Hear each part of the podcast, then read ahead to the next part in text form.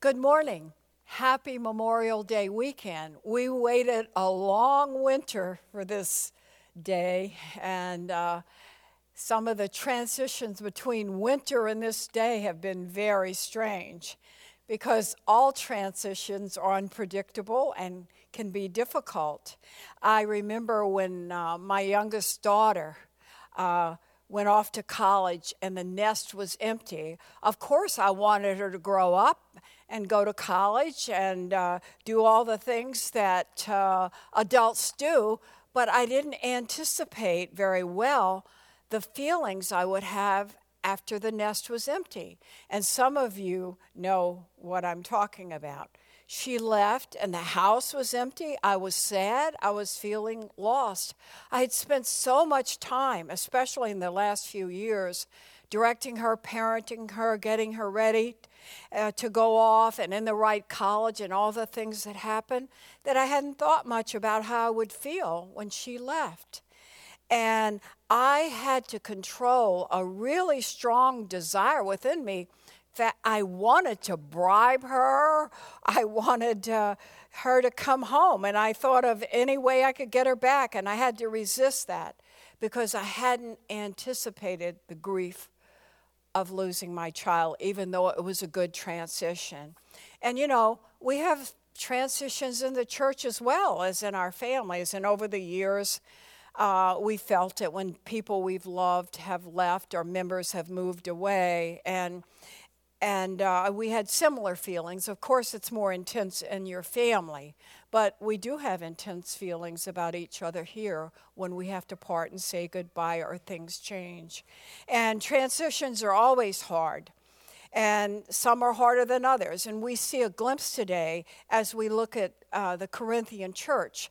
Today, we're looking at the last chapter, chapter 16 in First Corinthians, and we see Paul has gone away and he's written back to the Corinthians because they were having trouble making the transition. They wanted Paul back, but they couldn't have Paul back because God had sent him off on other mission journeys. And he said, I miss you and I want to come back and I love you, but I ask you to please accept the people I send to replace me, the people God has sent to you.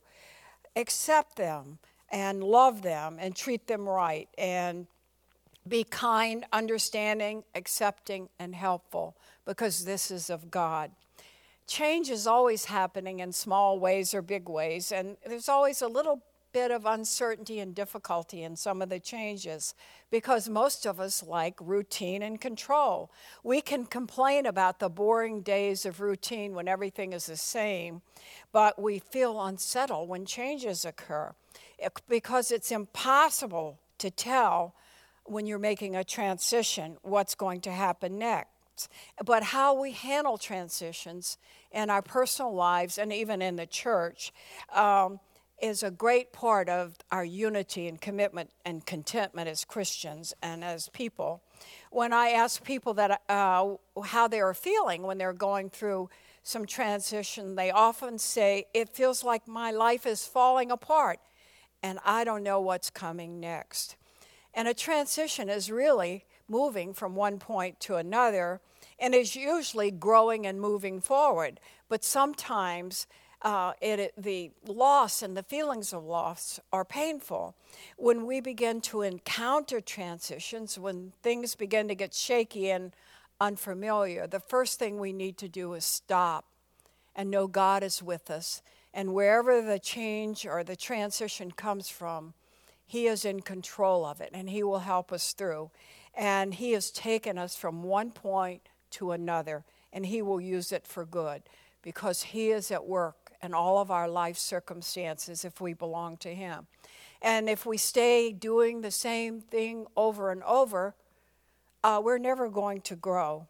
And He wants to take us to a new place. And so God wants us strategically positioned so that we will be able to access and learn new things and grow in Him. And dealing with transition in our homes and families is a challenge.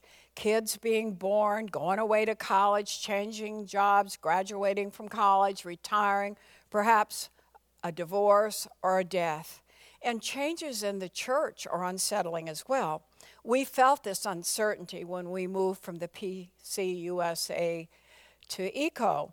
And um, many of you felt it more than others, but it was unsettling. What's coming next? What does it mean that we're changing into another Presbyterian denomination? And now, currently, we're having staff changes and the loss, and Ted going away, and also Tom. And we love Ted and Tom. And so there's some pain associated with this, even though this is God has a better plan for both of them in another place, and we've been blessed to have them this long. And I know many of you are going through personal and difficult changes now, and it's sometimes hard to remember that it is God that has brought you to this point, and it is God that will see you through any changes, and that He is at work in each of us in all things uh, to bring us more into his divine purpose in our life and to develop our character to be more like Jesus Christ. And he is always, always in every situation because we get afraid. It's hard to trust. And he is increasing our trust. And that is number one, that we learn to trust him in any situation and in situations that we don't even understand. Just think back over your life and think of all the things you've been through and how faithful God was to use it for good. And it worked out well most of the time, and you were in a better place when it was over. But in the moment, it is very unsettling. And there are four simple reasons why it's so hard it's unknown. We often get comfortable and we like comfort and convenience and predictability. It feels like control. And we, if we try something new, we certainly want it to be under our control, and sometimes it isn't. Changes are not always what we want or, or ever thought would happen, and and it challenges our control, and we have to trust more. And we would prefer to keep the relationships we love, and the routines we love, and the familiar patterns in life. And when things change, we can't easily discern uh, what the outcome will be. And number two, it's challenging. It stretches us. Change stretches us, stretches us to trust God and that He is in control. And it stretches us out of our comfort zone. And some of us have a little more trouble with that than others. Uh, this morning, I walked into the office and I couldn't find um, my mailbox. And I said, Where's my mailbox? Well, it had been changed. Wow, isn't that something big to get excited about a change mailbox? But it was a change for me, and they were laughing away. They said, Your mailbox is here, it's over here. But it was a change, and it was a challenge because it, something had changed without me knowing, and I had to do something in a different way. Number three, we're introduced in a change to really untested waters, and we prefer certainty to uncertainty. And four, change is unpopular, and it's not everyone has trouble with some changes, and the resistance of change is universal. And change often, and this is the danger, introduces animosity and tension. And this is where we have to be careful in our families and especially in the church. So, how do we deal with transitions in a godly way? Paul gives us truth on how we handle the changes. He gave it to the Corinthians and he's giving it to us. Verses uh, 13 and 14 in chapter 16 reads Be on your guard, stand firm in the faith, be men of courage, be strong, do everything in love. The Greek word here for stand firm is a military firm, uh, term referring to a soldier standing his ground in battle. And standing firm in the Lord means first we stop and pray. We seek God and we affirm our trust in Him. And because we are in a battle, he used a military term because he was in a battle, and we're all in a battle in our, for our faith because we're in a spiritual battle not only for our own souls but for the souls of mankind. And we're to stay on our mission and our purpose and our focus. And the devil loves to get us confused and off of it. He likes to trip us up, and he's really good at it. He's had a lot of experience. So we keep in mind when we go through changes, through uncertain changes, and personal changes, and church changes, that, that can be sometimes confusing and painful, that we're to stay on our mission. Our mission is to trust Christ, to trust God, do His will, and proclaim it to the world in the ways that we can. But sometimes these changes are painful, and none of us, what rational purpose person likes change or pain. And I've said many times that I hope my children don't have to experience the difficult changes or hardships in their life that I have gone through. But in thinking about that, I have to correct myself uh, maybe I don't want them to go through the same hurts that I did, but they have to go through their own hardships as God allows them because He does allow trials to come our way because He wants us to grow. He doesn't enjoy watching us struggle and suffer, but because He knows that that is the only way we're going to grow in our faith and become stronger, more productive Christians. And Paul says this takes courage, and he is right. And changes can be perceived in, in many different ways, especially in the church. And often that's what causes division in the church. And that's why Paul then says after that we are to remember why we're here. We're on a mission for Christ and we're to stand firm and we're to, to guard uh, our faith and our mission. And he says, we are to love each other. And you know, changes causes divisions in a church. And Paul reminds us that we're to love each other and do things in love. And of course, Jesus said it they will know you are my disciples by your love.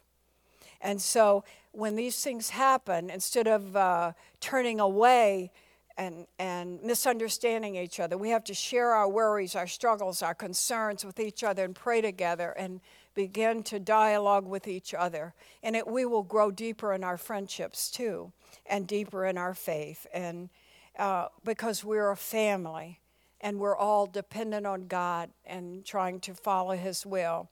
And Paul says, Be on your guard, stand firm, be courageous, do everything in love. I think I've been in this church a long time, and we're a very loving church. And, and this church has handled many, many changes very well. But, and, but we have to remember that God put us together. We didn't choose each other, He put us together. And we're all a little different from each other. We think differently, and, and we will never agree on everything. But that makes a rich church. And we will all make mistakes and not always understand each other. But we can let that all go because we have a higher calling, and that's to do God's will and to love each other and work together, and a common goal to preach and reach out and make followers of Christ as best we can. And you know, God is really the glue that holds us together. He's the tie that binds us together in love. And any time Christians begin to drift apart and misunderstand each other and break partnerships, it's often because we begin to drift away from the Lord first. And Paul said, Make me happy by agreeing wholeheartedly with each other, loving one another, and working together with one heart and one purpose. And I think working together with one heart and one purpose for Christ is the perfect definition of Christian partnership. And just think about it. That's when you really make deep friendships. When you're in a Bible study or you're in a group of some kind or you take on a mission with someone or go on a trip, that's when we begin to know each other and love each other in more and more deeply ways and and support each other. And Paul said, Let your gentleness be evident to all. And the Amplified Version translates this as unselfishness and considerateness, which speaks of looking out for the rights of others. We're one body. In other words, we need to be team players. There are many athletes. We know that great, gifted athletes in professional sports that play on teams. But we know some of them, and we all know who they are, They're not team players. They don't really care about the team and its success. They care about their personal stats and their personal success. And they are star players, not team players. And as we attempt to stand our ground in this spiritual battle, in this really mixed up world, and follow Christ, we must under, understand there are no Rambos in this war. We're team players, and it takes team effort and lots of uh, dialogue and understanding and with love. You know, we could learn a lot from geese. Not everybody likes geese. They're, they can be messy, but we can learn something from them. R- uh, winging their way to warmer climates, they cover thousands of miles before they reach their destination. Have you ever studied or read about how they fly and why they do? It's really fascinating to read what has been discovered about their flight pattern as well as their habits in flight. Those in the front rotate their leadership. When one goose gets tired, it changes places with one in the wing. They fly in a V formation.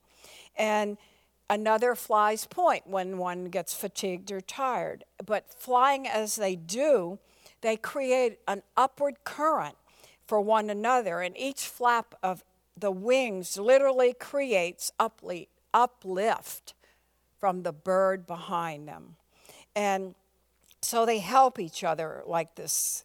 And one author states by flying in a V formation, the whole flock gets 71% greater flying range than, each, each, than if each go- goose was flying on its own. And when one goose gets sick or wounded, two fall out with them on the ground to help it and protect it until it can fly again. And interestingly enough, the geese in the rear of the formation are the ones that do the honking. We've heard geese honk. And I suppose it's their way of announcing that they're following and everything is well in the rear. And, but for sure, the repeated honks encourage those in the front to stay at it, that it's working. And that's their way of encouraging each other. We didn't choose each other, God chose us and put us together for His purposes in this place at this time and we have a mission. And we don't want to lose our purpose and all the changes that are happening in this country and around us, and even some that are happening in the church. It's going to keep happening. But think of the past, and if you have enough years behind you, you know that most of those transitions have been made well, and that's why the church is here and we're still here and the country is here. And that God will be with us whatever the future holds and whatever changes. But our task is to be on guard, stand firm in the faith, be men and women of courage, being strong, and doing everything in love. And are you up for it? Don't forget honk, honk. Let's pray. God, we thank you for this church. We thank you for every person that's part of it. You put us here, you put us together, and we are a team for you in this place. Continue to speak to our hearts and guide us through the changes in the country and the world, and even some in the church. Deepen our trust in you and our teamwork with each other to pray and to work toward a future that is bright and that continues, however long we're on this earth, to proclaim Jesus Christ and his salvation. And we thank you for that privilege. In the strong name of Jesus, we pray. Amen.